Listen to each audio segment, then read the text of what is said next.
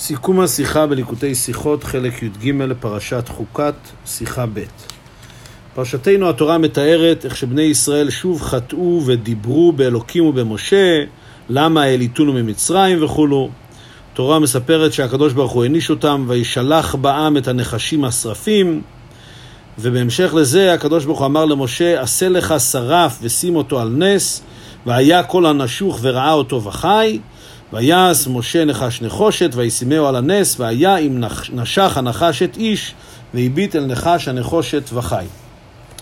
מפרש רש"י על המילים כל הנשוך והביט אל נחש הנחושת וחי, אומר רש"י, אמ, ואמרו רבותינו, וכי נחש ממית ומחיה, אלא בזמן שהיו ישראל מסתכלים כלפי מעלה ומשעבדין את ליבם לאביהם שבשמיים, היו מתרפאים, ואם לאו, היו נמוקים. בהמשך דבריו אומר רש"י על המילים נחש נחושת, לא נאמר לעשותו של נחושת, אלא אמר משה, הקדוש ברוך הוא קוראו נחש, ואני אעשינו של נחושת, לשון נופל על לשון. כלומר, רש"י תמה כאן, הרי הקדוש ברוך הוא לא אמר לו לעשותו של נחושת, אז למה משה רבינו עשה את הנחש מנחושת דווקא? ועל זה הוא מתרץ שזה דומה למילה נחש, לשון נופל על לשון. שואל על כך הרבה כמה קושיות.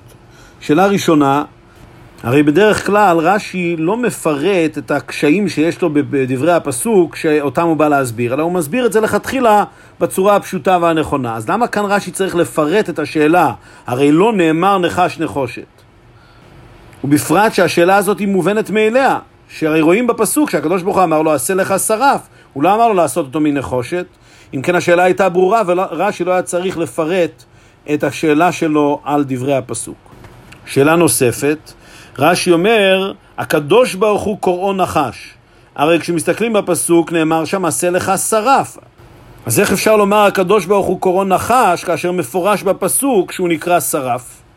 ושאלה שלישית, למה רש"י הפך את סדר הפירושים? קודם הוא מפרש את המילים והביט אל נחש הנחושת וחי, והוא אומר שאין הנחש ממית או מחיה, אלא רק שישראל משעבדים ליבם לשמיים, ואחר כך רק הוא מפרש את המילים נחש נחושת, שמופיעים קודם לזה בפסוק. מבאר הרבה, כשמסתכלים בפסוקים הקודמים, שהתורה מפרשת את העונש שבני ישראל נענשו, נאמר שמה, וישלח השם בעם את הנחשים השרפים. הוא מפרש רש"י, מה זה הנחשים השרפים? ששורפים את האדם בארז שיניהם. כלומר, אומר הרבה, יש כאן שם העצם ושם התואר.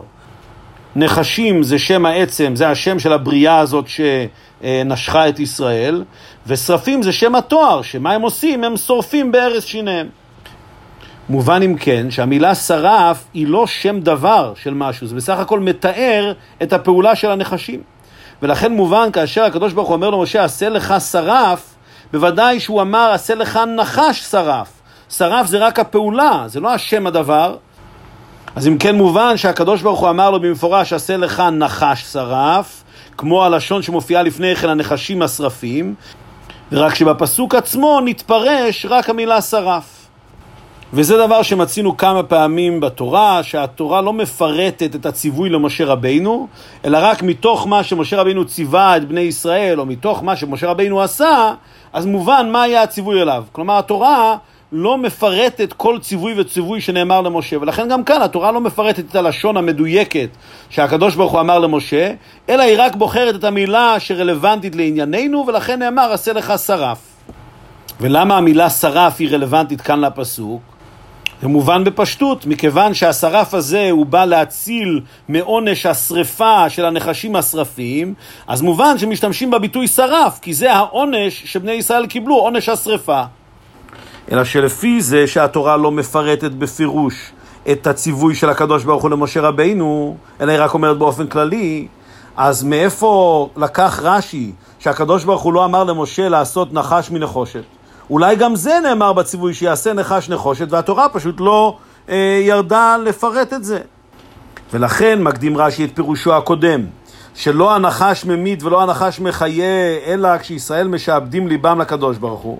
כי מזה מובן שהנחש כאן הוא לא העיקר, הנחש הוא לא ממית ולחיה, כל, הת... כל הרעיון כאן זה שישראל יביטו כלפי מעלה וישעבדו את ליבם לשם. ממילא מובן שהחומר שממנו עשוי הנחש הוא ודאי לא נוגע כאן לעצ... לעצם ההצלה. ולכן ברור שהקדוש ברוך הוא לא אמר לו לעשות את זה מנחושת, כי העניין כאן העיקרי זה לא הנחש, אלא שבני ישראל יביטו כלפי מעלה וישעבדו ליבם לקדוש ברוך הוא. וכעת יובנו דברי רש"י, אחרי שהבנו שעיקר העניין פה זה לא הנחש, אלא העובדה שישראל מסתכלים כלפי מעלה ומשעבדים את ליבם לשמיים, מובן אם כן שאין שום סברה לומר שהקדוש ברוך הוא ציווה את משה רבנו לעשות את, הנח... את הנחש מאיזשהו חומר מיוחד. לפי זה נשאלת השאלה למה משה עשה את הנחש דווקא מנחושת, ולמה התורה מדגישה את הפרט על זה.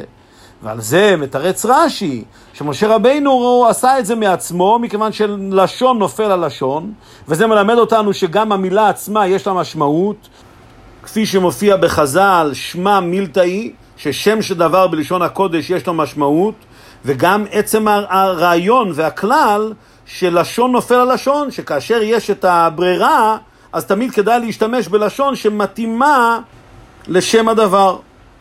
כעת יובן היטב למה רש"י מדגיש לא נאמר לו לעשותו של נחושת. כיוון שבהמשך לפירושו הראשון, שהנחש הוא לא העיקר, אלא שיעבוד ליבם של ישראל השמיים זה העיקר. אז מזה מובן שלא נאמר לו לעשותו של נחושת. כי הרי הנחש פה הוא לא העיקר, אז אין שום סיבה לומר שהקדוש ברוך הוא יצווה אותו לעשות את הנחש מאיזה חומר מסוים. לכן רש"י מקדים את השאלה הזאת, והוא עונה שמשה רבינו השתמש בכלל של לשון נופל על לשון. ומובן גם למה רש"י אומר הקדוש ברוך הוא קוראו נחש, כי כפי שנתבהר מקודם, הקדוש ברוך הוא אכן כן קרא לו נחש שרף, כפי שמופיע לפני כן בכתובים, נחשים השרפים. והתורה רק מדגישה את הפרט של שרף. ומובן גם למה רש"י שינה את הסדר, כי השאלה על כך שהקדוש ברוך הוא לא ציווה אותו לעשות את הנחש מנחושת, רק מתעוררת אחרי שלמדנו את הפירוש הקודם, שהנחש הוא לא העיקר. ומיינה של תורה שברש"י מבאר הרבה, שבפנימיות העניינים העובדה שמשה רבינו עשה את הנחש מנחושת היא קשורה לכללות העניין של הנחש והרפואה מהנחש. כי כידוע שהנחש הוא קשור עם עניין המיתה. הנחש הביא מיתה לעולם, ישנם כמה אנשים שמתו רק בעטיו של נחש. אם כן מובן שעניינו של הנחש זה עניין המיתה. ואם כן מובן שגם ההצלה מהנחש זה לא עניין של רפואה מאיזה מחלה, אלא זה עניין של חיות חדשה, זה מעין תחיית המתים. אדם שננשך על ידי הנחש, אז נכנס בו עניין המיתה, ואם הוא לא יתרפא אז הוא ימות, והרפואה מהנחש, ההצלה מהנחש, זה מעין תחיית המתים. והנה מבואר בחסידות, שבשביל לפעול את העניין של תחיית המתים, צריך להמשיך חיות חדשה מעצמות אור אינסוף שהיא למעלה מהבחינה של חיים ומוות. דרגה כזאת ששם חיים ומוות שווים, כי זה הכל הוא חלק מעצמותו של הקדוש ברוך הוא, ורק מדרגה כזאת אפשר להמשיך את החיות של תחיית המתים. כלומר שרק בדרגה הזאת, שבה כל המושגים של חיים ומוות וטוב ורע ואור וחושך, הכל הוא בטל וחסר משמעות, כי מדברים על הקדוש ברוך הוא בעצמו, רק שם יכול המוות שמגיע מהנחש להתהפך לעניין של חיים. הוא מבאר הרבה שהעבודה שפועלת את ההתהפכה הזאת, את ההיפוך הזה, שהנחש שעניינו מיתה ימשיך חיים לבני ישראל, זה נפעל על ידי שהאדם גם כן מהפך בעצמו משהו. כאשר יהודי מסתכל כלפי מעלה, הוא משעבד את ליבו לשמיים, שזה כולל גם את היצר הרע שנמצא בלב, גם את בחינת הנחש שנמצא בליבו. הוא מהפך אותו לקדושה על ידי בחינת ההתהפכה שבאדם, שהוא מהפך גם את החלק השלילי שלו לטוב ולקדושה, על ידי זה הוא פועל שגם הנחש והמוות שמגיע על ידי הנחש הופך להיות עניין של חיים. לפי זה יובן גם למה הנחש הוא דווקא עשוי מנחושת, כי מובהר בחסידות שנחושת מבטא, מסמל את החיות שנמשכת דווקא על הקליפות, ולכן העובדה שהנחש הוא עשוי מנחושת זה שלמות העניין של איתהפכה, שהנחש שעשוי מנחושת הופך להיות מקור להמשיך חיים לבני ישראל. לפי זה נבין גם בפנימיות העניינים למה בתורה מתפרש רק הלשון שרף, ורק רש"י מביא שהקדוש ברוך הוא קוראו נחש. כי מבואר בחסידות שיש את עניין התשובה כפי שהוא מצד התורה, ויש את עניין התשובה כפי שהוא מצד הקדוש ברוך הוא. עניין התשובה מצד התורה, כמו שאמרו חז"ל, שאלו לתורה חוטא מה עונשו, אמרה להם יביא אשם ויתכפר לו. הוא מבואר בחסידות שהתשובה הזאת שמגיעה מצד התורה, זה תשובה נמוכה יותר, זו תשובה בבחינת זדונות נעשות כשגגות.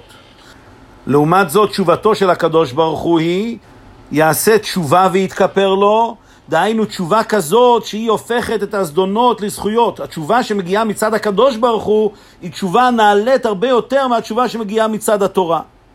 וזה מרומז בכך שבתורה לא נאמר נחש אלא שרף, כי מצד התשובה של התורה אין את היכולת להפוך לגמרי את הנחש, שהוא סמל הרוע והמיתה, לעניין של חיים. אבל הקדוש ברוך הוא קורא נחש, כי מצד הגילוי והתשובה שמגיעה מצד הקדוש ברוך הוא, אפילו הנחש בעצמו יכול להפוך להיות עניין של טוב וקדושה ועניין של חיים.